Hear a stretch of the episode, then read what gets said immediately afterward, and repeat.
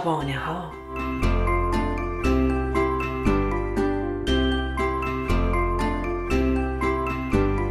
داستان امشب ما راز در باغ نوشته وینفرد بارنام نیومن با ترجمه شبنم ماینی پوره.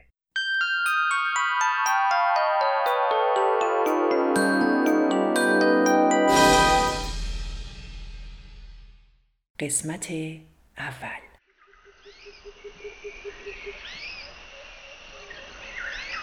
مردمان ده جذب باغ شده بودند. اونا اومده بودند تا روی نیمکت های سنگی قدیمی بشینن و شکوفه های زیبا رو بو بکشن.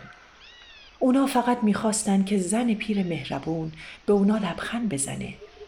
اونایی که قد بلند داشتن، اونایی که کوتاه بودن، اونایی که قهوه‌ای، زرد، سیاه و سفید بودن، همه با اشکال و اندازه های مختلف و با اختیارات جور و جور همه اومده بودن. زن مهربون هم با ملایمت تمام به اونا خوش آمد می‌گفت و با همه یه جور رفتار می‌کرد.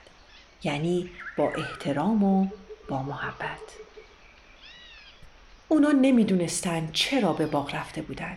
فقط می‌دونستن که حضورشون در باغ باعث میشه که اونا تمام غم و قصه ها و جنگ اعصاب و درگیری های زندگیشون رو فراموش کنن. رهبران ده هم اومده بودن. اونا شاهد این بودن که زن پیر چطور از باغ خودش مراقبت می‌کنه. برای اونا داشتن چنین باغ زیبایی به نظر آسون می اومد.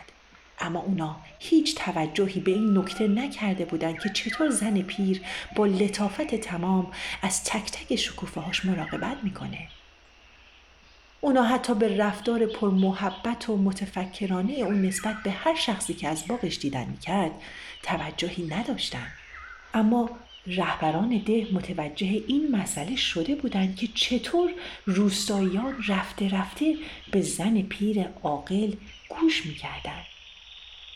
این رهبران حسادت می‌کردن و میترسیدن اونا نگران از دست دادن نفوذ خودشون بر روی مردم بودند. اونا می‌خواستن از رفتن روستاییان به این باغ جلوگیری کنند. بنابراین جلسه ای گذاشتن و تصمیم گرفتن که اونا هم باغهای مختلف خودشون رو درست کنن. با خودشون فکر می‌کردن خب بالاخره می‌تونن باغهای بهتری از باغ زن پیر درست کنن.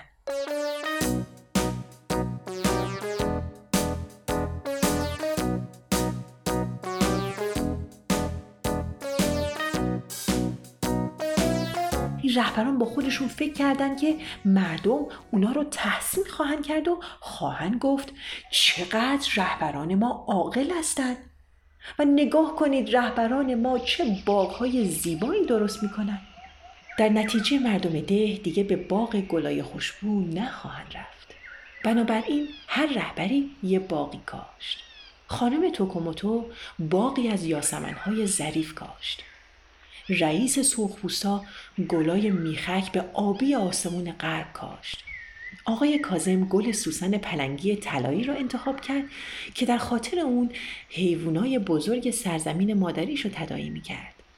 خانم امگاما ویولت های آفریقایی کاشت و به همین منوال پیش رفتن هر کدوم گلی مثل خودش انتخاب کرد.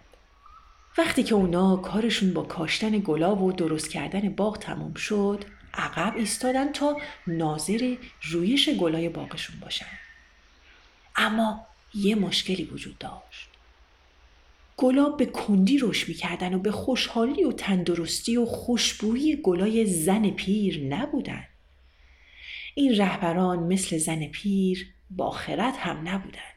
اونا همینطور به راه و روش های قدیمی خودشون ادامه دادن. اونا دور تا دور باغشون حسار کشیدن تا مردم نتونن به اون دسترسی پیدا کنن. اونا با هم دعوا می‌کردن تا ببینن باغ کدوم از باغ اون یکی زیباتره.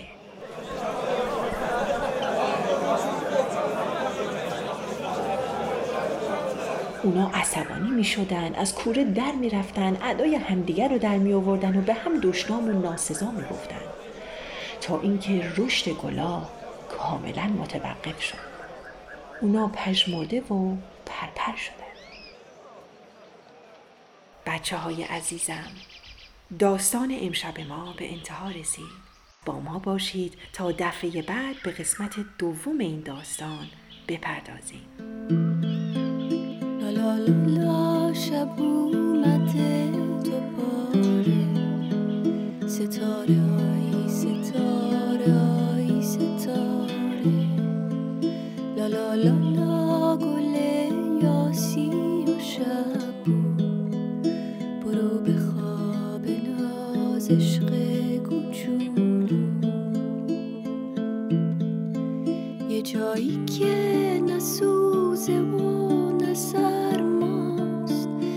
جا که مثل چشمای تو زیباست.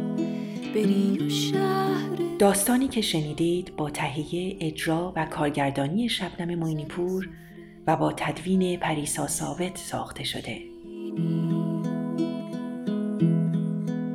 کاری از Persian Media Production رسانه پارسی.